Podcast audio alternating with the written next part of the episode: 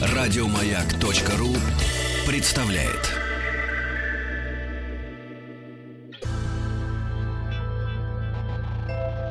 Дороги Великой Отечественной. От мирных пашин, от заводов и фабрик, через линии фронтов и партизанские края они вели наш народ – 28 миллионам защитников и мирных людей не было суждено вернуться. Они ушли, чтобы принести своей родине победу над самым лютым врагом в ее истории. Все для победы. Друзья мои, э, рады сегодня представить вам наш э, новый проект э, под названием «Все для победы». Вы, естественно, знаете, какой на дворе год. Вы понимаете, что обстановочка напряженная на дворе, я имею в виду на внешнем дворе. И в этой связи, естественно, мы вспоминаем победу, которая случилась, к счастью, в 1945 году 70 лет назад. Да, и у нас был уже проект, который начался в прошлом году, и в этом э, январе вот-вот закончился. Вы можете в подкастах э, на сайте радиомаяк.ру и в iTunes э, послушать, переслушать, если в дальнюю дорогу, например, собираетесь. Тут было «Война». предложение издать на CD-дисках весь ну, проект. Ну, там много дисков, лучше на флешке. Вот, значит, друзья мои, да, проект «Война».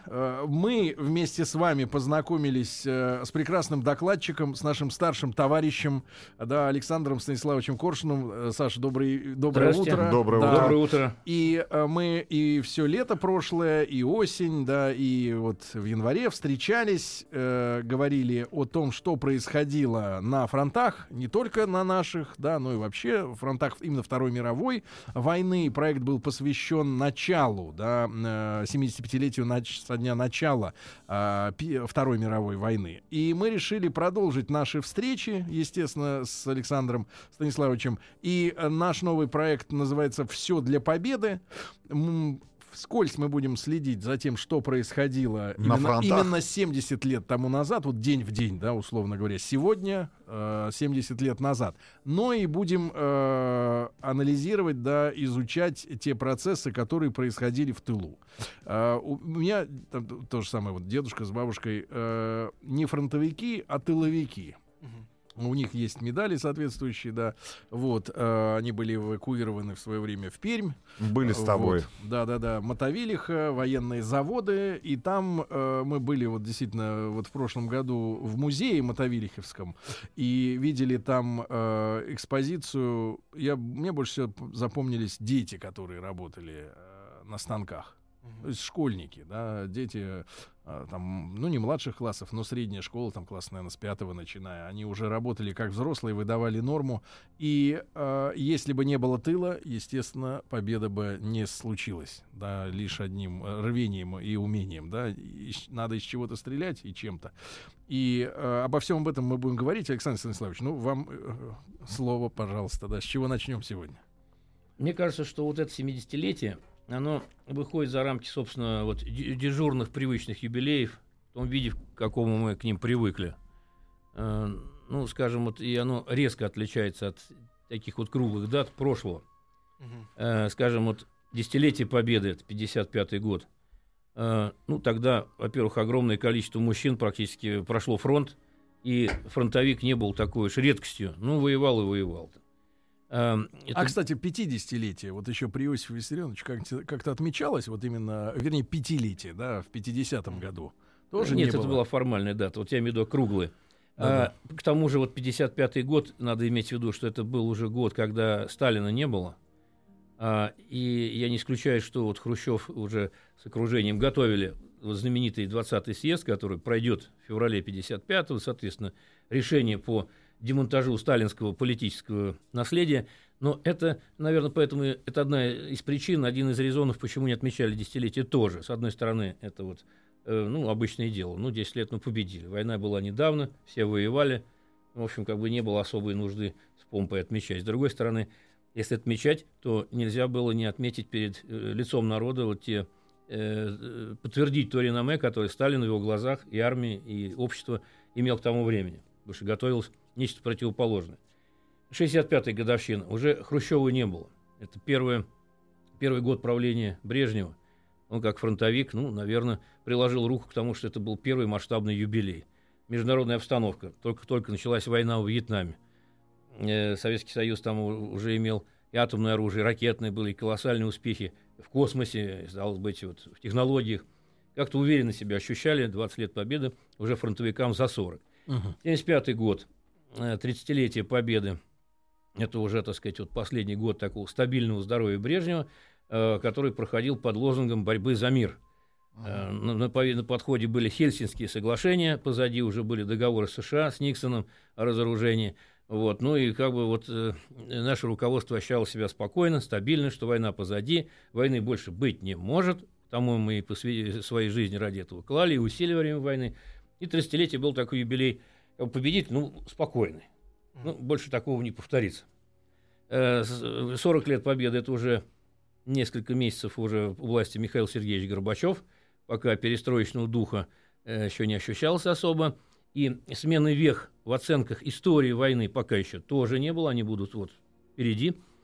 50-летие победы – это уже вне Советского Союза Ельцин. Э, как ни странно, э, праздник Победы провели, хотя уже тогда, за эти 10 лет, 85-й, 95-й, между 40 и 50-летием Победы уже многое было сломлено, многие были уже такие удары нанесены по коллективному бессознательному, историческому сознанию людей. Уже и говорили, что и Жуков-то воевать не умел, там, и что трупами заваливали. Ну, вся вот эта вот э, чернительская часть истории войны, принижение как бы вот этого подвига. Но парад был проведен даже с техникой, но уже не на Красной площади. Как бы, видим, подчеркнуто дистанцированно, вот другая традиция. А где? На Кутузовском проспекте вдоль Поклонной горы в 95 году. И все? проходил парад, да, вот единственный такой. Потом вообще парады с техникой прекратились тяжелые. А, а есть официальная причина, почему это было так? Нет, официально не объявлялось. Но там э, после 91 года э, э, сделали реконструкцию Красной площади. Раньше военная техника обтекала э, исторический музей, музей с двух сторон. слева. Да, справа Ворота слева. Же а слева сделали да? э, старый, э, восстановили, ну, реплика по старым чертежам храм, который там когда-то был. И тем самым ну, считалось, что один, отныне да. э, парад на Красной площади с техникой невозможен. Ну, mm-hmm. сейчас вот он возможен, он там по одному рукаву обтекает вот справа от исторического музея. Ну и 70-летие, да, 60-летие Победы в 2005 отметили так более-менее скромно. Э, вот, пожалуй, такая, мне показалось, безликая некая дата была. Ну, как бы галочку поставили. А вот потом, как это ни странно, э, градус вот, э, э, э, юбилейных вот этих торжеств, отмечания этого праздника, он повысился, хотя не было круглых дат. Вот в восьмом году впервые вернули после длительного перерыва военную технику на Красную площадь. Ее масштабы как бы возрастали этих парадов. Ну и вот сейчас к 70-летию мы готовимся. Ну и как раз, ведь 70 лет это полнокровная, это полная жизнь среднего человека. 70 лет. То есть э, фактически за, за эти годы сменилось уже, вошло в жизнь несколько поколений и у нас, и в других странах. И вот э, происходят вещи вокруг этого юбилея, вокруг этого события, вообще нашей победы, которые, ну, в принципе, ну, были немыслимы. И послевоенные годы, там, 50-х, 60-х годах, даже 70-х. Это попытка девальвировать э, эту победу, даже отнять, как бы вывести ее из нашей истории. Ну, вот свидетельство тому недавнее заявление Э, людей, с которыми всерьез, я думаю, полемизировать не надо. Просто иметь это в виду, как э, польского министра Скати, э, Схетина, э, который сказал, что Вообще-то, почему это парады Победы проводятся в Москве? Давайте в Гданьске проводить. Давайте в Гданьске, Вестерплята. Ну да, Вестерплята – это один из героических эпизодов обороны Польши, но по меркам войны это ничего не значащий эпизод по масштабу Второй мировой войны, который был колоссальным событием в истории колесо вот этой истории, надо было его развернуть в ином направлении. Оно покатилось потом в Германию. Все требовало огромных жертв, усилий там всей антигитлеровской коалиции, прежде всего Советского Союза. При всем уважении к Вестерпляте, ну никак Польша не может на это претендовать. Э, потому что мы знаем, так сказать, ее роль в войне, краткосрочную роль ее лидеров, которые потом благополучно прятались в Лондоне почему-то не остались на родной земле и не, с оружием в руках не боролись с фашистами. Мы знаем, кто принес освобождение Польши. Вот, и говорить об этом это смехотворно. Но это на самом деле попытки вот именно маленький пока зондаж, вот, проверка, так сказать, умов. Вот надо э, отбить ее, приватизировать. Потому что э, сейчас, ведь, в принципе, это полностью соответствует вот некой такой э, парадигме западной, которая вот радикально, на мой взгляд, отличается от нашей. Если в нашей истории главное э, быть, а не казаться, здесь казаться, а не быть. Главное, чтобы быть признанным, что ты являешься тем-то и тем-то. Неважно, что на самом деле. Э, поэтому, поскольку сейчас вот эта глобальная ситуация, глобализация, она предполагает некие единые стандарты в культуре, в эстетике, психологии. Э, значит, э, должен быть один эпицентр всего того, что облагодетельствует человечество свободой, там, демократией, всякими благами. Но, стало быть, вот концепция того, кто победил фашизм, она уже должна быть отброшена должен быть один благодетель на земле. Да? Одно солнце освещает Вселенную, один римский господин на земле. Да? Друзья мои, Александр Станиславович Коршунов э, в проекте «Все для победы». И, Саш, не могу не спросить, э, ваши ощущения... Э, я понимаю, у нас есть память, да, у нас есть деды, там, прадеды, и даже если мы, может быть, я жалею, да, что вот мой дед умер, когда мне было всего 11 лет. Я жалею очень, что он не, не дожил до моего сознательного возраста, да, когда бы мне было действительно интересно и, и рассказать, э, и поговорить с ним а, о том, что он пережил, да. Но а, в России понятно все с этим. А как отношения внутри Европейского Союза между Германией, да, например, и теми странами, где немцы все-таки, ну, э, побывали, в той же Польше, э, у тех же поляков, э, к немцам, в которых, э, с которыми они сейчас, опять же, в, общей, в общем котле, как бы, да, в одной организации, вот на, на уровне людей. На уровне людей, вот, в принципе, вот сейчас, как отношение к немцам, я вот затруднился бы ответить. Но вот несколько, некоторое время назад, э, еще на излете советского времени, мне доводилось быть в Варшаве и разговаривать с одним немцем из ГДР, который там прожил несколько лет. И как раз вот речь зашла об отношении и к нам, и к немцам. Он тогда спросил, а как вот э, относится э, к вам хуже или лучше, чем к нам? Потому что разговор начался с эпизода, когда он своим приятелем шел по улице, и была слышна немецкая речь, и след им свистели и ругались. Uh-huh. Что, ну, понятно, какой след оставила Германия, но это и на бедных ГДРовцев, там молодежь, которая родилась после войны, тоже это отношение переносилось. А, он подумал, подумал, сказал, нет, пожалуй, все-таки к нам похуже относятся. Вот, примерно такой же разговор у меня был в Праге уже в нулевых годах. Там затруднились ответить. Но, а на Наверное, все-таки к немцам лучше. А, но дело-то в том, что вот это, э, если мы возьмем сейчас тех недовольных, кто говорит о том, что мы не победители вовсе, и такие негативные, отрицательные вещи. Так смотрите, у всех этих вот людей или стран, которые представляют, они рыло в пуху, это так или иначе прошлые противники или Советского Союза, или России. А, та же Польша. Какая сложная история, мы уже вспоминали, русско-польская. Германия. Сколько было с немцами с военных столкновений еще там со времен Средневековья. А, а, та же Румыния сателлит Германии, Венгрия, их войска, их солдаты бродили здесь и э, немногим отличались от, по поведению от немцев. Э, ну, а вот э, другая Европа, э, ну, ну, ну каждая, как сказать, каждая европейская есть, страна по сути, каждая европейская когда-нибудь. Когда, каждая европейская страна практически да, когда-нибудь доприводила сюда свои войска. Причем э, Гитлер это сделал в масштабах десятикратно превышающим наполеоновский. Великая армия Наполеона перед вторжением насчитывала 600 тысяч человек. Германская там была на порядок, ну, вместе с сателлитами больше. В ней были контингенты не только немецкие, а почти всех европейских стран. Другое дело, в составе вермахта или добровольских, это не имеет значения. Саша, но а вот... вот э, и тут мне кажется, что нам важно вот как раз к 70-летию иметь в виду, ну, обратить внимание на одну черту такую нашу, это какая-то некая, думаю, слабость, э, минус вот ментальности национальной, что всегда э, как бы смотреть на свое как не совсем полноценное. И снизу вверх э, на соседей, на Европу, так называемый цивилизованный мир. Ну, эта черта негативная, она э, высмеивалась, э, там над ней подшучивали еще и корифеи нашей культуры, писатели, литераторы прошлого. и когда там говорить по-русски, это как бы не по-благородному, да, вот я хочу погулять, не надо, надо променаж сделать. Э, эта деталь очень глубоко подметил Достоевский. Вот, кстати, удивительно, что пророки все-таки есть в своем отечестве. И вот иногда вещи, которые, казалось бы, произошли там полтора столетия назад, они настолько актуальны, что если не знать, кто это сказал, то можно подумать, что это э, произнес или мысль э, какого-то современ... нашего современника, публициста. Вот у Достоевского есть э, такое короткое ну, эссе «Мы в Европе лишь стрецкие». Это 70... 877 год, дневники писателя. Ну, то есть стрецкие, устаревшие слова, там, бесполезные, ненужные. Как раз он э, говорит по поводу того, что мы пытались перенимать вот этакий европейский вид. Но особенно это усилилось, видимо, с Петровской эпохой, когда Э, был курс взят на заимствование, на западничество, э, появились Кроме того, и в большом количестве иностранцев, которые стали влиять и на правящую группу. Ну и, кстати, так называемые просветители новиков, это традиция масонские ложи, видимо, вот просвещенные сословия, через них и просвещалось западничество.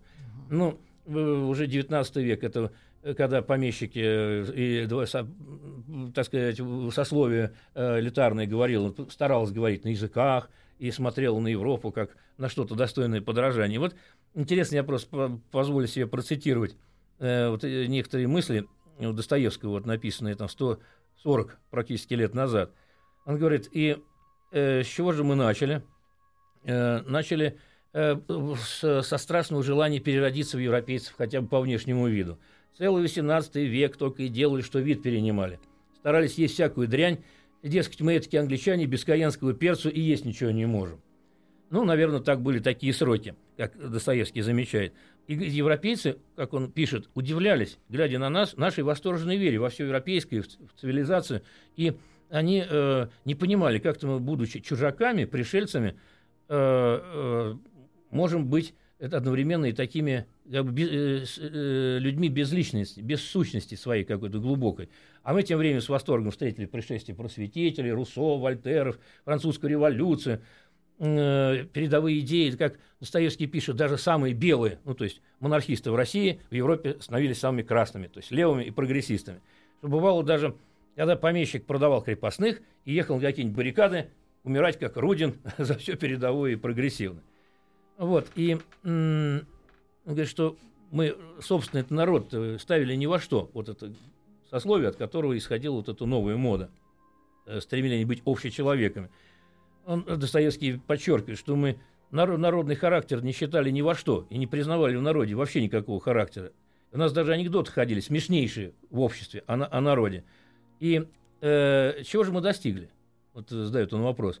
Результатов странных, что в Европе на нас смотрят с насмешкой, даже на лучших и умных русских смотрят с высокомерным снисхождением, а мы все пытаемся объяснить им, что мы общие, с ними э, братья, общечеловеки. Они с удивлением отстраняются, в стиле «поскребите их, и вы найдете татарина». Этому крайне удивляется. Мы, значит, виляем, подобострастно, подобострастно излагаем им наши общеевропейские, общечеловеческие взгляды, убеждения. А они как-то свысока, пишет Достоевский, э, замечают, что это у нас не все так поняли.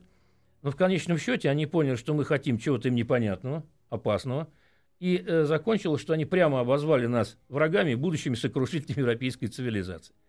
Вот это вот идет рука об руку с последними двумя-тремя столетиями русской истории отношений Европы, вообще Запада к России. Враги, сокрушители, варвары.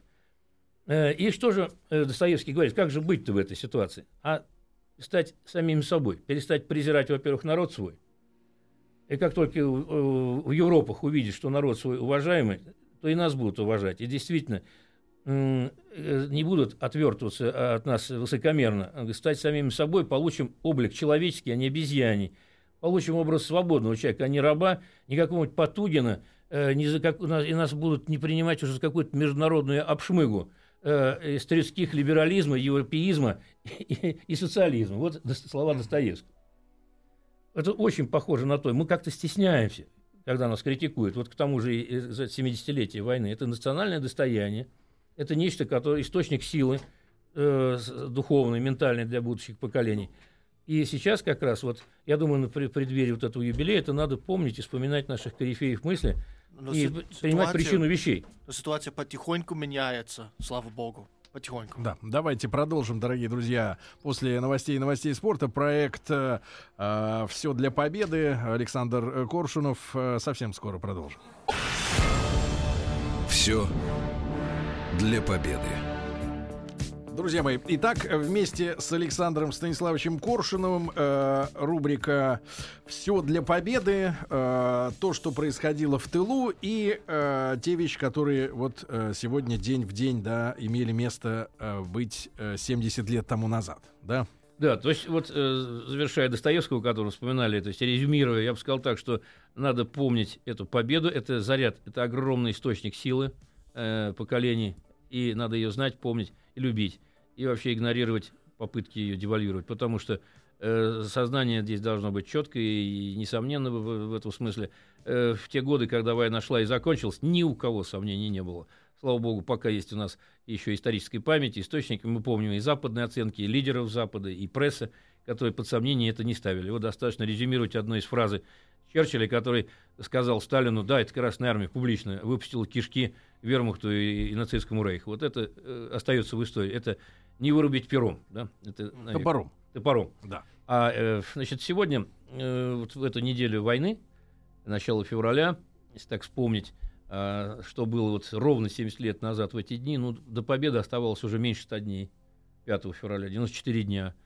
Э, Красная армия, по сути дела, была уже большая часть Польши и Пруссии под контролем Красной армии. Предстояли еще серьезные бои уже, собственно, за непосредственно Германию и Берлин – Эм, э, кроме Восточной Европы была под контролем Красной Армии, Балканы уже Югославии, ну, за исключением некоторых районов Чехословакии. А, а, закончилась вот Вислодерская операция огромная, которая была начата в январе по просьбе, в том числе ее начало было ускорено по просьбе союзников, попавших в затруднения в Орденах. Союзников дела шли труднее в эти дни, они в Италии немножко застряли на пенинах, и только что вот к, этому, к этой дате, начала февраля, они решили проблему вот возвращения этого орденского выступа. Ну, э, э, в принципе, в эти дни, э, конечно, фронтовики и в тылу люди вспоминали э, даты войны, потому что вот как раз э, за год до, чувствовал, что война шла к концу, за год до этого в конце января была снята окончательно Ленинградская блокада. Всего-то прошел год, вот к, к февралю 45-го, а за это время уже была освобождена практически вся территория Советского Союза. Ведь если посмотреть, что было за год до этого, освободили Ленинград, э, но предстояли еще бои за Украину, за Крым. Она еще была больше, чем наполовину в руках немцев. На подходе было сражение под Корсунем, Шевченковским. Э, а еще за год до этого, вот этап большого пути, если отматывать э, ленту истории назад, начало февраля 43-го, это Второго, только крах последних э, подразделений армии Паулюса в Сталинграде. Это вот первая величайшая победа. Всего за два года, вот до нашего февраля, когда уже к победе дело шло. Еще за год до этого, начало февраля 42-го, это уже постепенное затухание нашего контрнаступления, удачного под Москвой. Это первая радость, первое огромное ощущение того, что мы все-таки можем э, бить врага. Отодвинуты немцы были от Москвы.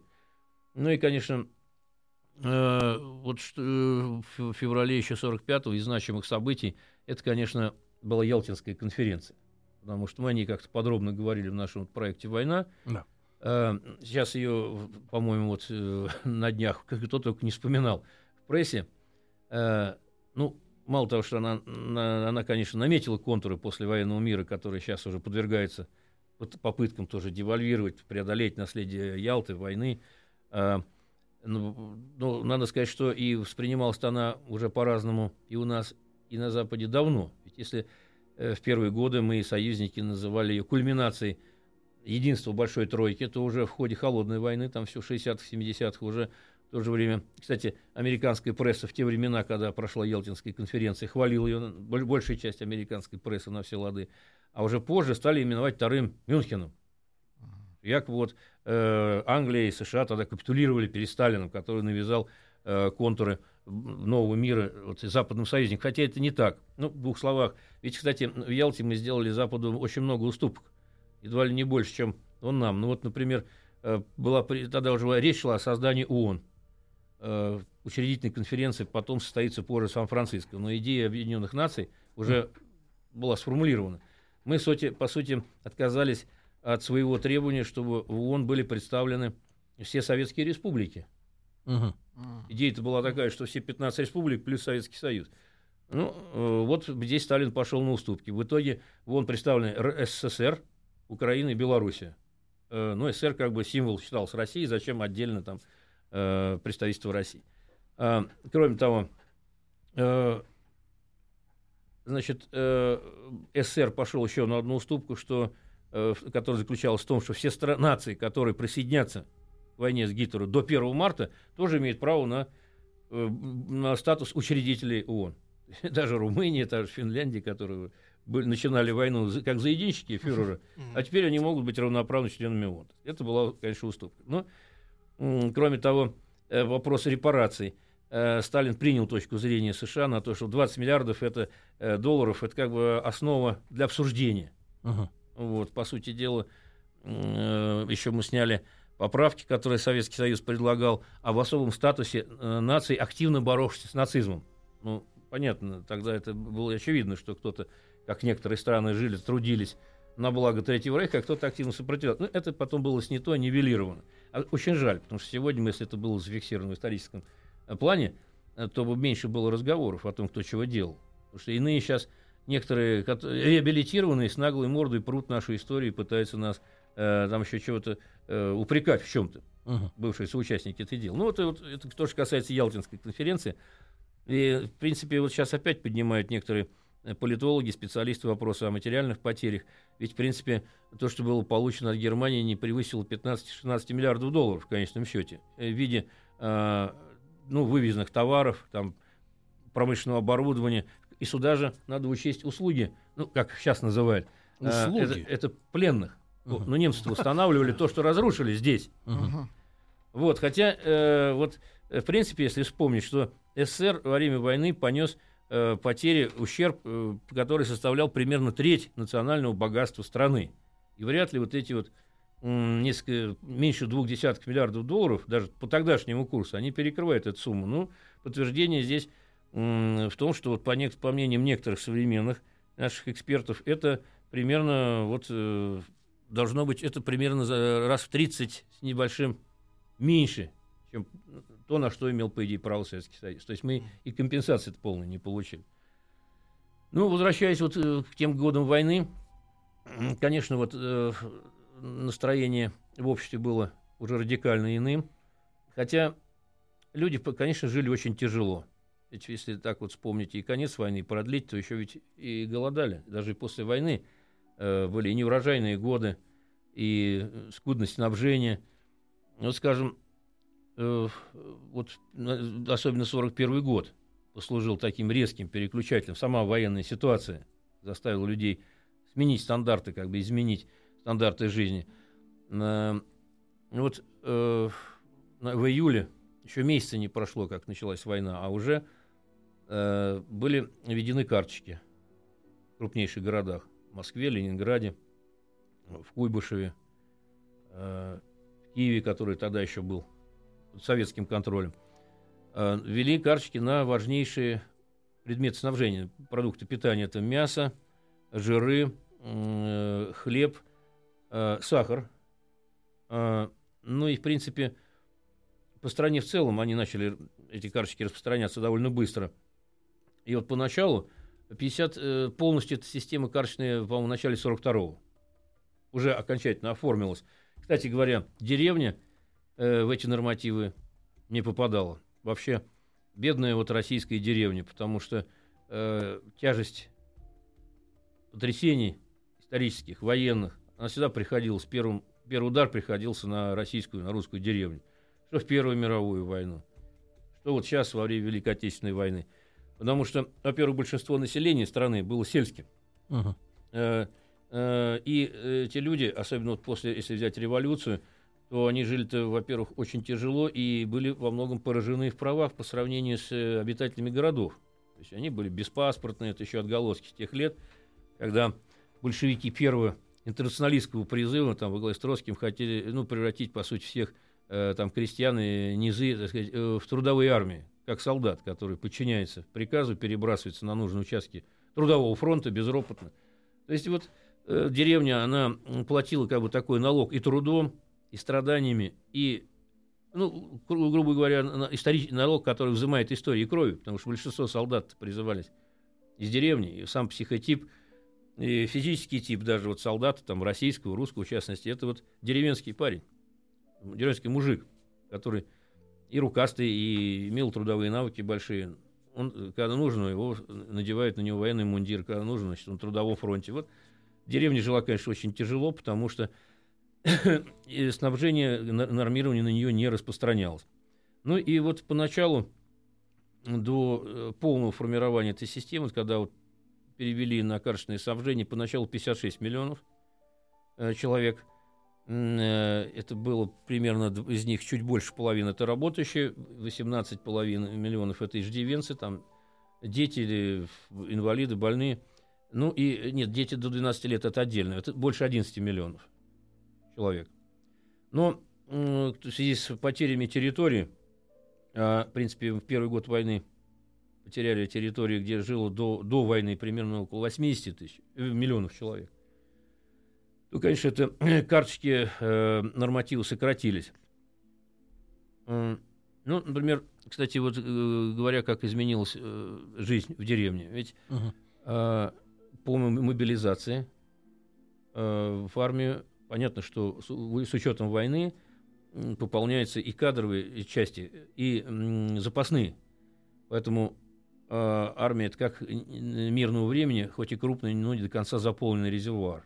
По мобилизации в него автоматически закачивают новые человеческие ресурсы, тем более с учетом наших потерь первого дня войны. Вот огромный призыв состоялся. И поэтому деревня начала резко, так сказать, терять мужское население. Uh-huh. Вот немножко забегая вперед, скажу, что по-моему, вот к концу войны на селе считалось, что а, в возрасте таком энергичном, дееспособном пропорция один к трем. Три женщины на одного мужчину. А, ну, это, так сказать, в среднем. Так вот, э, мужское население ушло, большинство, и поэтому основная тяжесть работы сельской легла на женщин и на подростков. Э, она усугублялась, хотя да, вот женщины того времени – это были люди, которые э, занимались часто теми вещами, которые, ну, еще там до революции были немыслимы. То есть активно осваивали технику, трактористки. Это действительно такое движение было. Но э, ведь по мобилизации брали в армию и на фронт не только людей.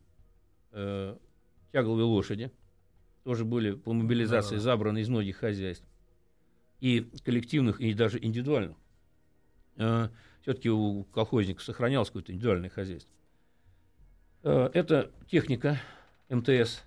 Да, понятно, что годы там первых пятилеток угу. было в больших количествах тиражировано и сделано специальной сельскохозяйственной техникой, и трактора, и комбайны.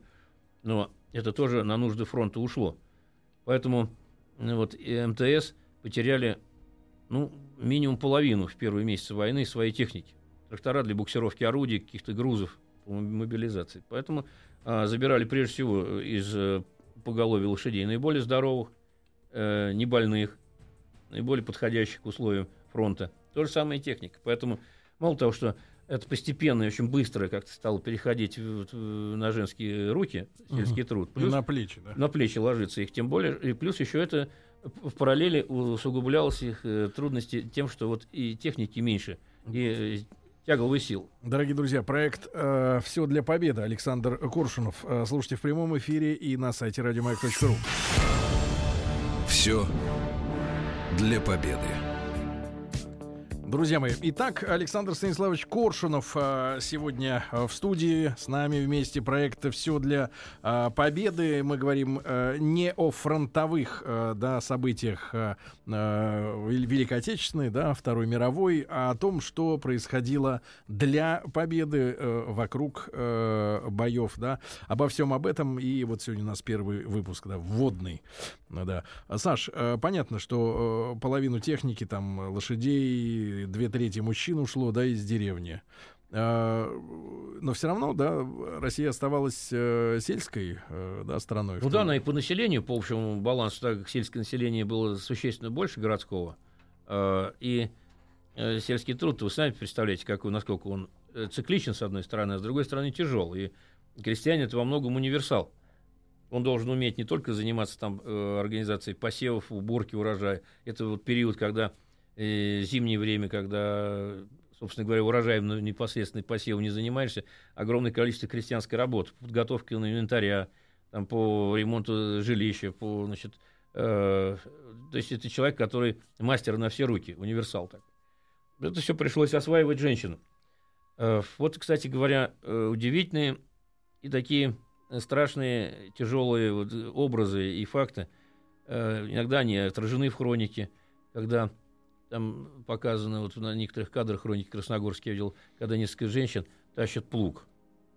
Но это, так сказать, не просто какая-то частная картинка войны. К сожалению, это довольно распространенным было явление в первые вот годы, по крайней мере, войны, когда Э, специально подбирали из-за того, что в некоторых хозяйствах или лошади не могли ослабевшие справиться, которые остались после мобилизации, пригались плуг несколько женщин, что поздоровее, как вот вспоминает очевидцы. Там даже где-то было движение за то, чтобы э, больше таких вот тягловых женщин соглашались на эту работу. Бывали случаи, когда по 8 человек впрягались. Вот, как бурлаки на Волге. Как бурлаки на Волге, да. И, и э, все это в условиях, опять же, отсутствия карточек для жителей, да, села? Отсутствие карточек, да, потому что... То есть они должны были кормить себя сами? Да, там этом. были так называемые трудодни. А трудодни угу. должны Что были... это такое? Вот Трудодень для... это, значит, ты трудишься ну, профильным делом, занимаешься, независимо от профиля хозяйства, выращивает ли оно зерно или картошку или какие-то иные культуры. А, э, руководство фиксирует, что ты отработал. Это как бы идет пал... зачет, ставится палочка, а потом Э, по каким-то идет отоваривание по каким-то натуральным нормам. Определенное количество граммов там э, той базовой культуры, которую ты же и выращиваешь. В общем, э, по сути, это беззарплатное жалование такое натурой. Угу. И оно сохранялось долгое время после войны. Я еще помню в школьные годы, в первых классах еще даже задачки были в учебниках. Колхозник Иванов там 30 трудодней заработал, а Петров 25 трудодней. Угу. Значит, под, под это, значит, столько-то свекла полагалось. Э, и столько-то э, там зерна. Вот посчитай, сколько Иванов получил на трудодень, сколько Петров. Эти задачки ушли. Это где-то на излете хрущевского времени, вот примерно. Может а, быть, это наивный вопрос тогда. Ну, как они получили другие нужные вещи, вещи. в жизни, как одежда, например? А, ну, как одежда. По, по сути дела, тоже была огромная проблема. А, ну, шили руками, перешивали что-то из, из старья. Вообще говоря, а, вот в деревенский быт во время войны вернулись такие забытые, казалось бы, архаичные вещи, как э, лучины, кресала, вот ткаческие навыки, кстати говоря, вот вернулись эти вот пряслины, потому что, ну, промышленные дела заняты другим, и не было возможности. Вот помните, мы вспоминали в проекте «Война» игол, иголки, на которых а, в конце да, войны их... многие зарабатывали офицеры там возя. Везли, да, потому что одно, 3 да. рубля за штуку, да, потому что этого ничего не было. Промышленность не было, было полностью, по сути, исключено ориентирование на вот такие предметы э, ширпотреба. Это не до этого было. Поэтому, э, по сути, в деревню вернулись там какие-то времена, может быть, начало 20 века, когда э, картофелетерки старые опять появились, там лучины, оживилось старое, старое ремесло. Э, лапти, кстати говоря, опять научились плести. Благо, времени так много прошло после 17 года. Вот, например, есть такие данные, что в 1944 году, но ведь они производились не только для себя в условиях uh вот, дефицита всего, но и на обмен, ну да. на продажу. Вообще есть данные такие, что около миллиона лаптей в 1944 году, пара лаптей было. uh Чуть меньше сделано в деревнях. Э, в деревне, кстати, опять вот э, возросла э, ну, роль как бы старинной печки, потому что ведь это традиционно, это и сушилка, где сушат и зерно, и овощи, и грибы, это и э, теплое спанье, это и лечебная вещь, это и способ приготовления еды. И, вот, и э, как быстро после вот, войны? Э, ну, донашивали старую одежду, uh-huh. по сути дела, старье носили. Вот, а, для подростков Э, э, отцовские вещи перешивали. Какие-то вот военные были очень популярные элементы одежды, потому что она была более такая добротная и шила. Но перелом к лучшему только к концу войны там возник. Э, и, и, и как быстро после войны все нормализировалось? Например, лапки исчезли. Как? Лапти. Лапти. Лапти. Ну, кажется... А он хочет сказать, когда в деревню Левайс привезли. Это, наверное, 70-е, уже стали проникать. Это отдельный разговор, да. Но, в принципе, Э, ну, посмотри наши старые Шир... фильмы. В принципе, в деревне типичная одежда, да, это сапоги военные какие-то, да. Галифе военные. Да, типа. военные да. галифе. И гимнастерка без погонов. Гимнастерка летом, а потом ватник. Все. И шапочка. Что за шапочка? Ушаночка. Ну вот, поэтому это, естественно, скудость жизни, она и отразилась... Ну, ему видней. И на еде крестьян. Да. Прежде всего. Э, потому что вот э, есть общие данные, что потребление основных продуктов питания, оно было и так перед войной довольно скромным. Даже, кстати, тогда люди, которые приезжали из дома отдыха, тогда признаком хорошего отдыха, ну что, поправился? на килограмм на два. В наше время говорят, ну что, похудел? А тогда, потому что люди э, ели мало, э, и э, был стол довольно скудный. Так вот, в ходе войны, значит, э, э, два-три раза сократился уровень потребления продуктов вот, в деревне. Ну, вот из, из, эм, э, из-за того, что был дефицит муки, в той же деревне, ну, деревня была обязана прежде всего поставлять. Ну да. Э, то тертый картофель это было, так сказать, стало постепенно уже хорошим лакомством. Отруби. Драники. Да, отруби, жмых. Ну, практически вот кондитерские изделия и сахар практически полностью исчезли со стола. Потому что это были продукты нормированные. Ну, Там ну, фактически, сахарин, вот, что касается сладкого, который... сладкого, то вернулось все к дореволюционной эпохе, когда, в принципе, только бари и ели э, пирожные да, и сладости. Пирожные, да, но сахар-то был все-таки в крестьянский обиход, ну, это в стол ходил. Э, да, чаще вот э, замены сахара была э, ну, жареная свекла. Она сладкая? Ну, немножко, да, с, претензией на сахар. Ну, хоть какую сладость добавляла. Желуди, настой из трав, то, что вот на местах растет. Люди хорошо в этом знают, тут конкретной местности, что из трав годится.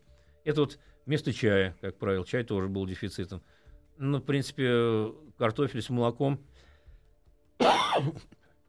Простите, простудился немного. Э, картофель с молоком это было лакомство. Ну, вот э, и то, что летом удавалось заготавливать, тоже это огурцы, грибы. Вот. Ну, и э, уж угощением было, это роскошью невидной стало э, вот кисель, который в упаковках продавался до войны э, на крахмальной основе. Это уже было редкость, дефицит, это было праздничное угощение, если у кого-то там что-то оставалось. Саш, мы вас благодарим за сегодняшний выпуск, да?